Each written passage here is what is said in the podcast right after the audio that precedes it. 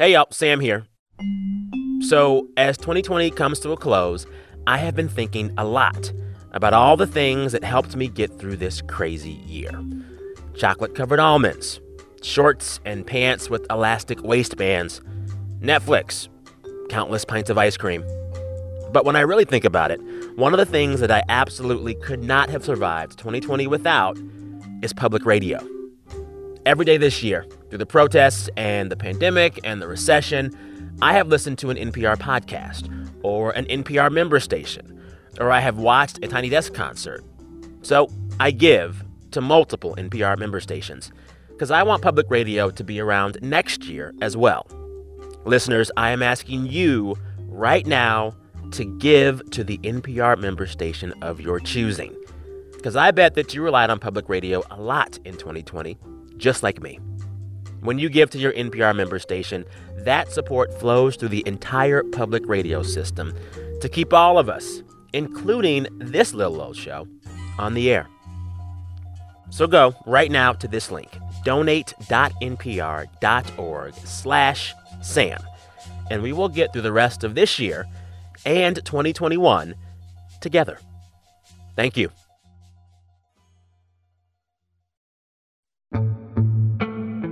Hey, y'all, you're listening to It's Been a Minute from NPR. I'm Sam Sanders.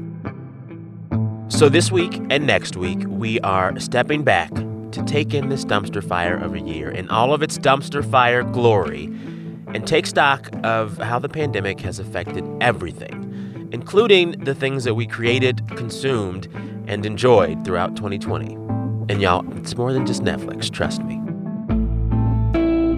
You know, so many of us were stuck at home for much of this year, but that did not mean that the culture, capital C, came to a complete standstill.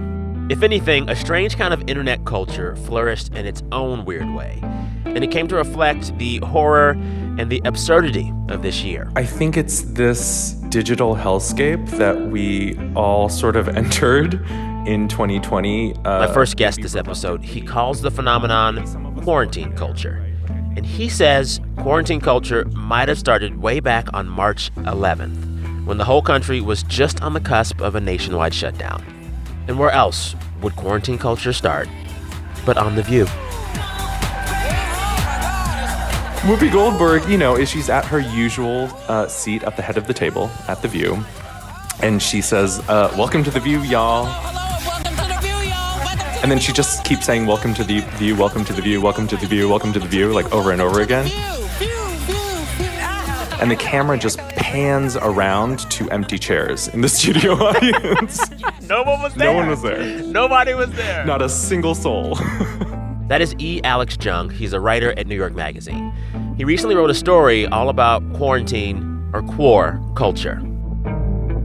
You know, I think a lot of the seeds of quar culture were planted way before quarantine, which is, I think, the same thing that you could say about the pandemic or the current state of our political institutions, too. And so I think all that quarantine did was it sort of compressed and heightened that feeling and that kind of culture of how we were experiencing the internet and how the internet was creating this kind of collectivist, for lack of a better word, art making. What are the other, I guess, components or characteristics of Alex's quar culture? It's partially this feeling of everything feeling kind of broken, including yourself, okay. right? Like your your brain is a little broken everyone else's brain is a little broken. It's maybe a little grief stricken too, right? So I think there's a kind of coping mechanism aspect to all of it. But it's like this sense that everything is absurd, that nothing makes sense, that the adults have left the room, uh, the house is on fire, and no one is reacting apparently.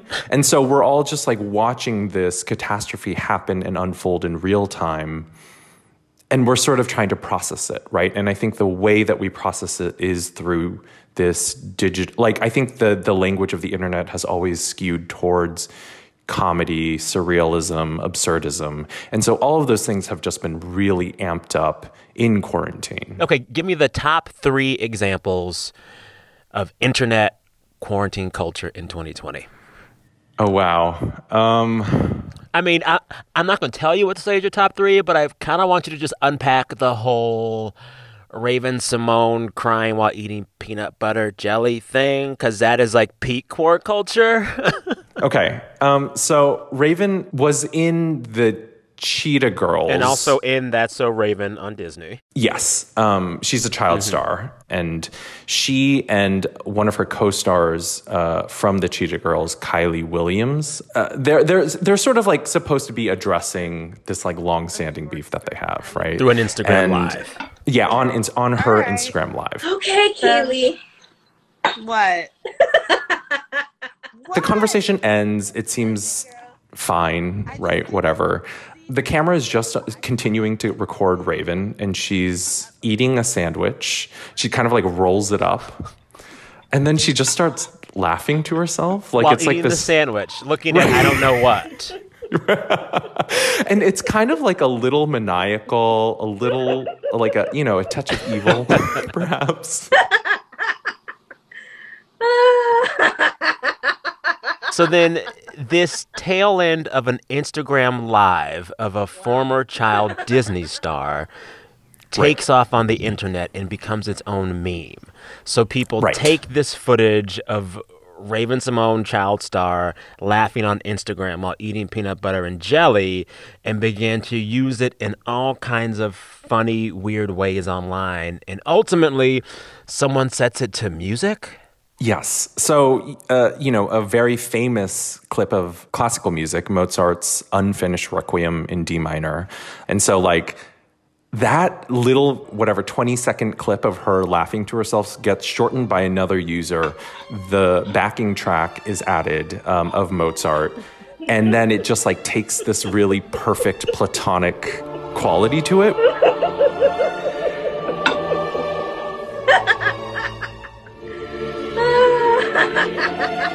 Whatever that feeling is is like perfectly captured in that little moment, right? So everything kind of gets dissected and broken up and changed and manipulated and turned into a text that you can use, which I think is really fascinating about memes. So then when you write about quarantine culture and the ascendance of memes like that, you point out that it's also kind of a business story. You know, the Raven-Symoné laughing meme set to classical music did not come from Netflix, did not come from any major studio. It came from the internet. And 2020 and quarantine culture, in many ways, proved that the old gatekeepers of entertainment are losing control of the culture. You know, you point out these examples of, I guess, old school entertainment culture feeling really dated this year. You know, that video of Tom Cruise going by himself to see Tenet in a theater this summer. It's like, ugh, that doesn't work now. Or like even these big networks uh, trying to release television seasons all about COVID, most of them fell flat.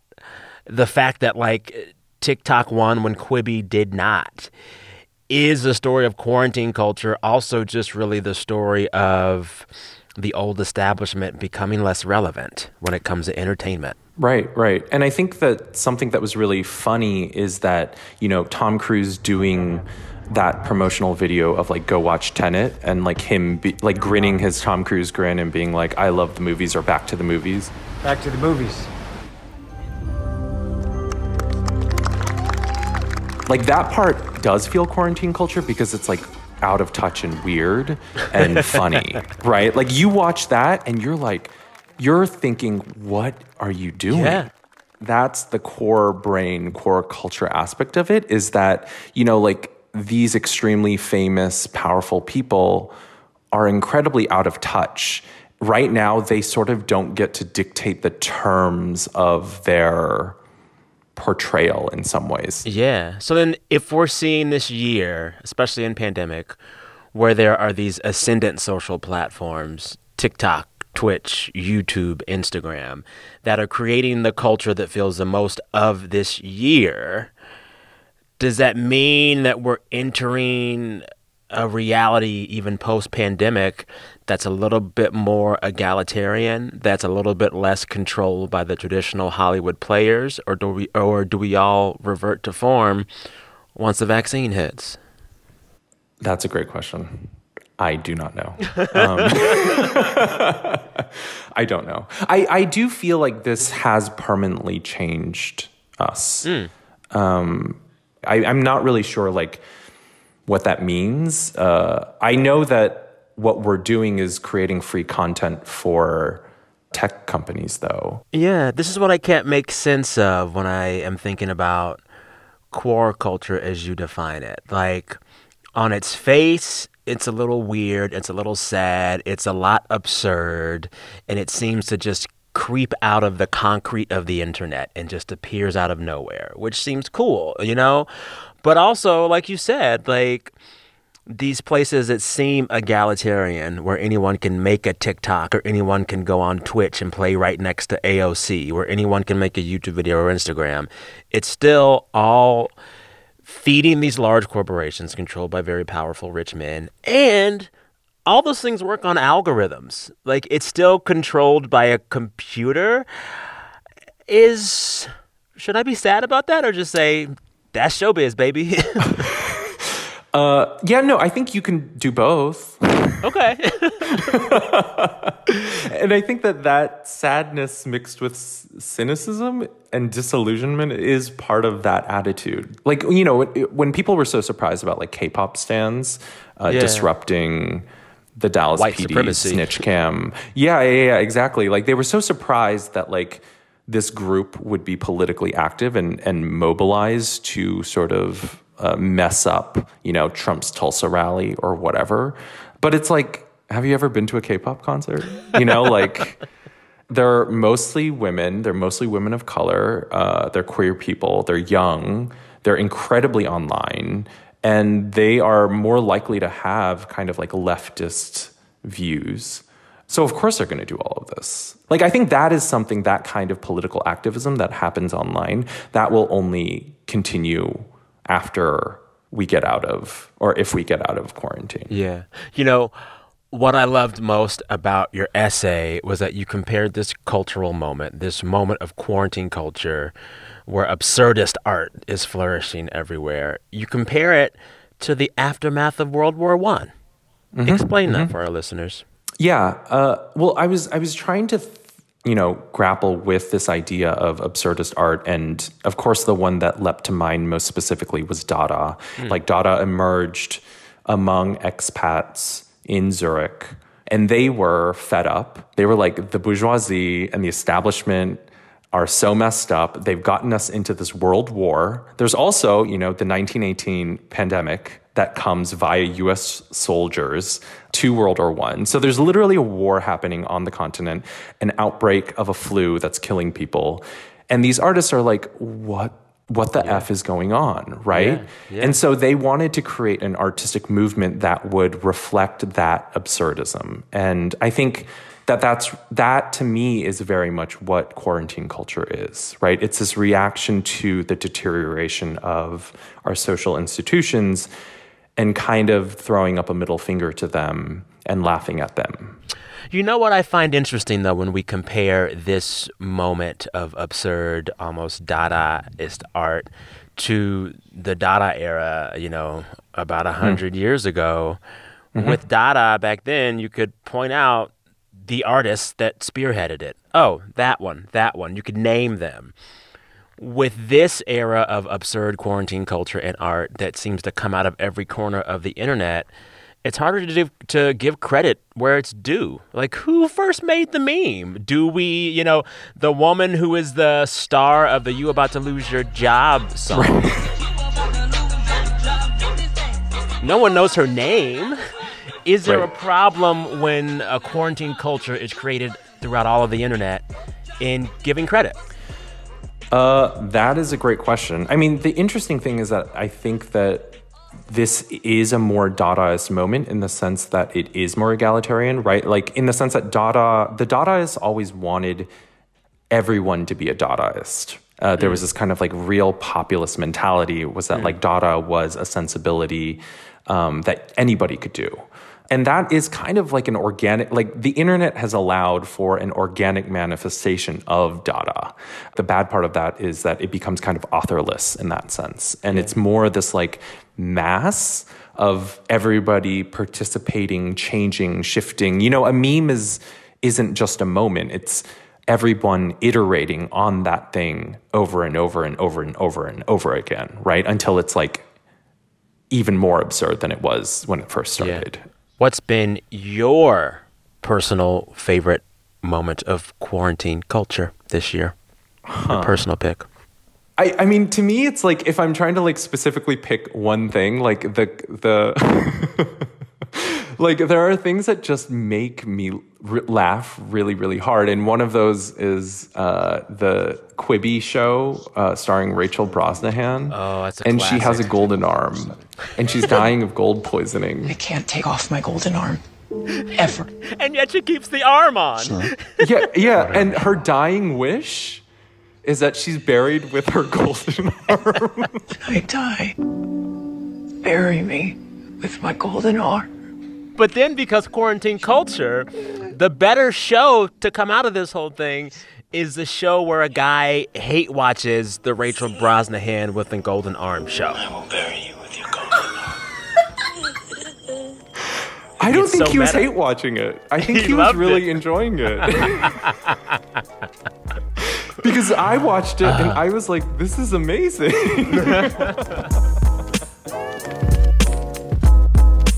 Coming up, we play my favorite game, Who Said That? with E. Alex Jung.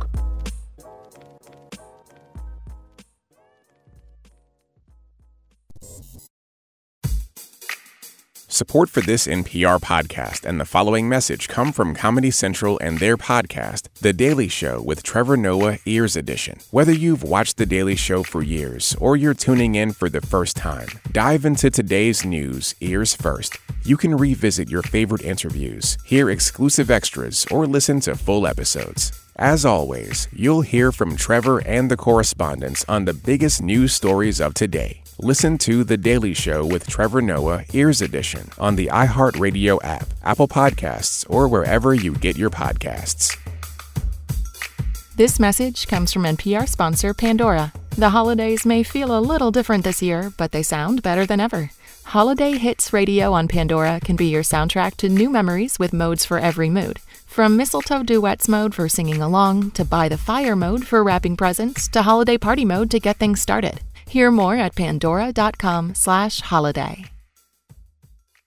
Abigail Disney says if she ran the family company, she'd deal with the current economic crisis very differently.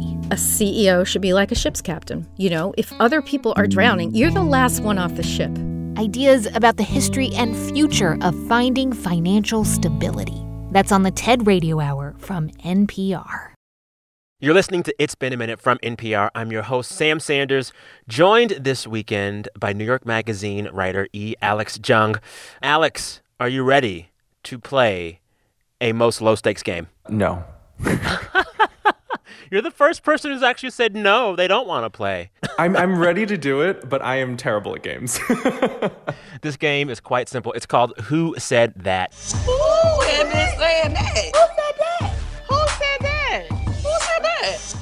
I'm going to share three quotes from the week of news and pop culture. Okay. And you just guess who said it. Okay. And no matter what, you're going to win because you're the only one playing. Great. I'm so glad that I have no competition. None whatsoever. All right, here's the first quote For many, we were there for a lot of your firsts. First baby, first day of school, first day of college, first job, first home. And while it is time to say goodbye to the catalog, we are excited to embark on our next journey that will be filled with new firsts. What big corporation announced this week that they're ending publication of their iconic catalog? I have no idea. They've got great meatballs in the food court. BP. oh, okay, okay. So it must be IKEA. It is IKEA, yes. That quote comes from Konrad Grüss. He is the managing director of Inter IKEA Systems, the parent company of IKEA. And he was breaking the news this week that IKEA is discontinuing the IKEA catalog. This is what's so weird. When I saw this news, I realized I don't think I've ever held an IKEA catalog in my hand, but I was sad seeing this headline. Why do I feel that way? Uh, like nostalgia is the emotional lure of capitalism. That's why. I'm loving your optimism this episode. but I'm laughing about it, so it's fine. so you got a point. Here's the next quote We have had a clear priority, and this is to introduce sports which are particularly popular among the younger generations, and also to take into account the urbanization of sport. Is it like EA Esports? The most prestigious athletic competition in the world. FIFA? They light a torch and they. Oh, the Olympics! yes. the Olympics. So that quote comes from Thomas Bach. Uh, he is the International Olympic Committee president. He was announcing that breakdancing, or as they call it, breaking, is going to be included in the 2024 Paris Olympic Games. How do you feel about that? I feel like Olympics are really about like someone doing something incredibly physical that I absolutely could not do. And breakdancing 100% fulfills that. So all I know is I won't be satisfied until there is an Olympic sport category for the dudes on the New York subway who yell out, What time is it? It's showtime. Showtime. you know what? Maybe that'll happen in like 2040. I mean, let's be real. Those are true athletes. Yeah. All right, you got two points. Here's the last quote I have to always stay ready. Street ready, I always say. I have to keep my makeup on and keep my hair done. Like when I'm in LA, I've told you about it. If it's going to earthquake, if we get an earthquake, I'm not running out in the street looking like you look now. Who said that? I have no idea. All right, this quote comes from a celebrity who is beloved on both sides of the political aisle. Oh, Dolly Parton. Dolly Parton. Uh, she was talking to RuPaul in an interview for Marie Claire magazine. Mm. So, what I think happened, Alex, is that during this Zoom interview, Dolly Parton kind of shaded RuPaul, I guess, for not being in full makeup. I wonder, like, how long will Dolly Parton be on top of the world? Like, I, I think she, she doesn't give you enough, right? You just sort of get just enough to kind of like love the image. And I think that that is like mm-hmm. what is so brilliant about her. She's um, everywhere, but we never hear anything about her that she doesn't want us to hear. Right, exactly. Okay, last question for you. Yeah. What is the first piece of real life culture you're going to enjoy once the vaccine hits and we're allowed to go back to movies or concerts again? I want to go to a dance party and I want there to be like drag performers. That is a thing that I really would love to do. Yeah. I want to go to a block party mm. where they just play the latest Dua Lipa album on loop the whole night. Because we should have been dancing to that thing in the streets all year, but coronavirus ruined that. Yeah. Instead, we were in our rooms. Yeah. Dancing alone to Dua Lipa. Now that's quar culture. Yeah, it is. well, um, Alex, you won the game. Uh, I feel like I didn't, but I really appreciate your helping me through all of those questions. Listen, everyone's a winner on It's Been a Minute. Well, Alex, thank you so much for playing the game and for helping explain the weirdness of 2020, at least how it played out online. I appreciate you. No, I appreciate you. Thank you so much. Listeners, coming up, my next guest offers a takedown of a new Netflix series all about Selena.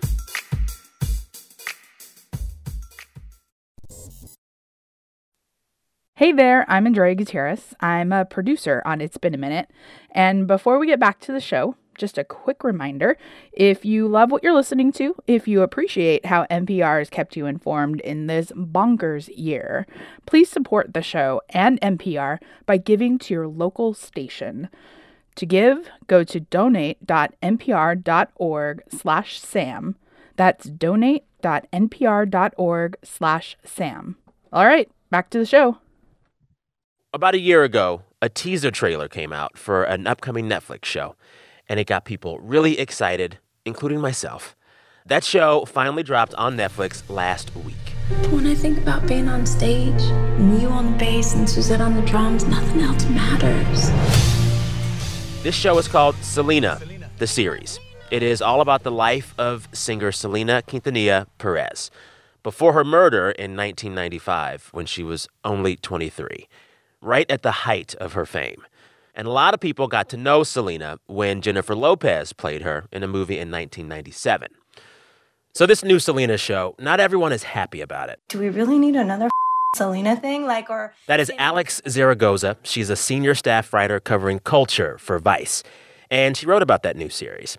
Alex says she's a fan of Selena, but she is still critical of the show because Selena's image in that show and in a bunch of other places, it is exploited. Same goes with like Frida Kahlo. We have our icons that they use over and over and over again. Yeah. It's sacrilegious to in any way criticize anything directed, even in the general area that is Selena, right? Because it's never, Alex knew she might get some flack for her opinion, but she was ready for it. And she says her beef isn't just with this one Selena series on Netflix. It's bigger than that. Here's a, my laundry list of issues. it starts from small things, just like, I mean, the wigs are tragic. I I think I made a joke like they looked like they fell off Sheila E.'s tour bus and got run over. Um, they're just bad. There's I a love bad a good Sheila E. reference. You know My what? I, I'm, I was born in the 80s. I knew Sheila E. yeah, so- yes. I All listened right, to so bad costuming, bad wigs. it had like an overall very lifetime movie feel. So you're watching it and you're like, there's no real tension here. They portray mm. Selena as this very meek, very small girl. Like, But she wasn't. you know, listen, you watch any clip of Selena on stage, and that woman is a powerhouse. This is a woman who's Yes. got curves, who's on stage and commands the audience. Ah.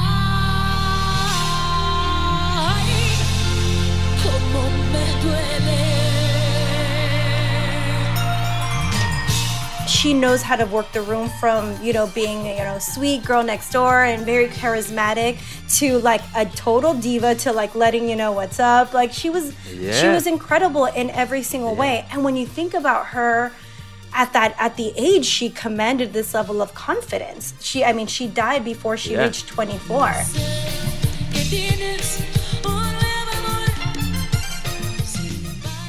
that just doesn't come across on this series. Like Yeah. first you you cast somebody. This is you know no disrespect to Christian Serratos who plays her, but you know she's a much smaller person. Well, this is what you wrote that I found really interesting that the casting of Selena for this show and casting of her before has kind of almost anglicized her, taken away some of her curves, taken away her darker skin, even.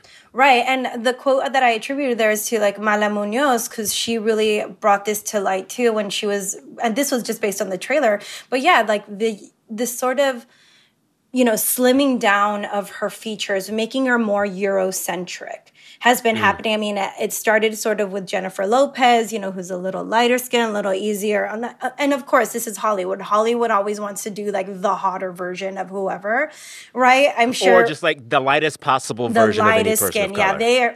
They will run your skin through the wash and extra bleach it if they have to, right? Like, and they feel like they they need to for some reason. If Uh-huh. and so you get to the point where um, I said, like, often in watching Christian, it felt like I was watching the Jennifer Lopez playing Selena story. You know, Oh, yeah. we yeah, want to see yeah. her features, who's, you know, this is a mestiza woman of, you know, she's a Mexican indigenous descent. You know, we want to see Yeah. her, we want to see There's that color up in celebrated. Get some, get Yes. some melanin in there. Yes. You know? You go on in your essay to say this isn't just about one show. That when it comes to the ways Latinos are portrayed in TV and movies, these same types of stories are allowed to be told. What are the same types of stories? I mean, this is sort of old tread territory, right? Uh, in terms of Latinx representation on screen, we are typically, you know, tragic figures. You know, it's like the tragic immigration story or immigrant story. Um, we are criminals, we're gangbangers, we're cartel drug lords, whatever. We're Mhm. housekeepers, we're always in service positions, or we're these like sexy Latin lover types. You know, you think of like Sofia Mhm. Vergara. like they they also love to do a lot of like the tacky telenovela thing because it's like funny and it's tongue in cheek. We see a lot of that. Oh, it's loud and dramatic. Oh, they slap each other in the face. We oh out my here, god. we're rolling our tongues, we're throwing chanclas, we're slapping our husbands. That's what we do. We're just mad all the time. I mean, if you watch any reality TV show, like anytime the like Latinx woman or man comes on screen, without fail, Spanish guitars. Ooh, sexy Yup. Spanish guitars. Let me tell you something. Listen, Alex, oh. sometimes when NPR will do a story about Latino issues, they'll hit that same kind of music. And I'm like, yo, we can't do that. We can't do it. And you know, we You know? noticed that. We noticed Oh, that. It's just like, come on, Yeah. man. It's like, come on, y'all. It's 2020. You know, speaking of it being 2020, it is 2020, a year of racial reckoning. We've been having these conversations about representation for years now. And yet, these stereotypes about Latinos in media still exist.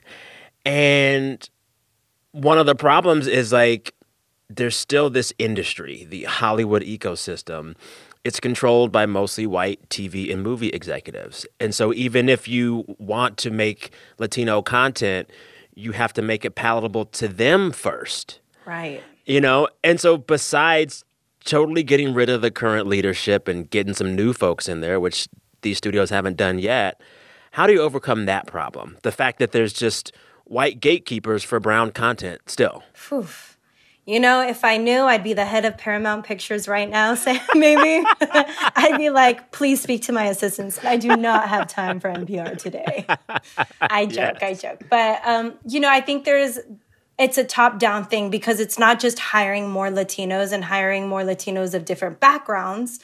Because as you and I very much know, hiring more people doesn't necessarily change the structure. There you go. And your Yeah. skin folk ain't always your kinfolk, as we also know. Say it again. Yes. I'm, I'm, I'm just saying. You know, this requires also, you know, Latinx people that are in Hollywood to address their own biases, to address their own blind spots, to address how they may be perpetuating these stereotypes by just being thirsty and wanting to get things sold. Mm. You know, elsewhere in the show, I talked with another Alex about how the pandemic is totally changing entertainment this year. And like the old gatekeepers of Hollywood just have less power as the internet and TikTok and the youths and the memes are winning.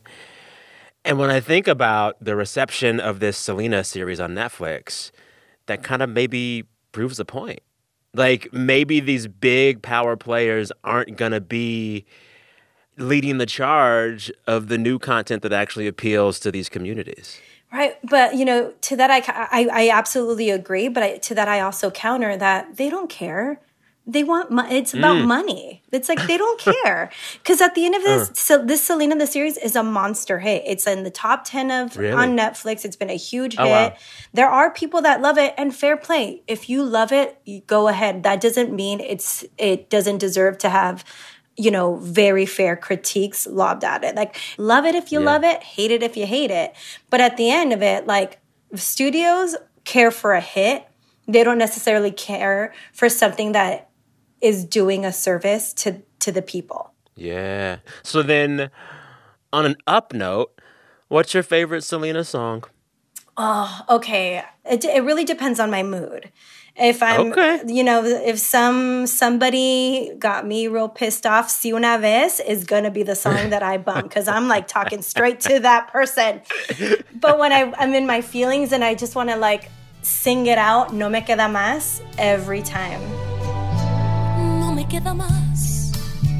Thanks again to Alex Zaragoza. She is a senior staff writer covering culture for Vice. That new series, all about Selena, it is on Netflix right now. It's called Selena, the series. Watch it for yourself and uh, see what you think.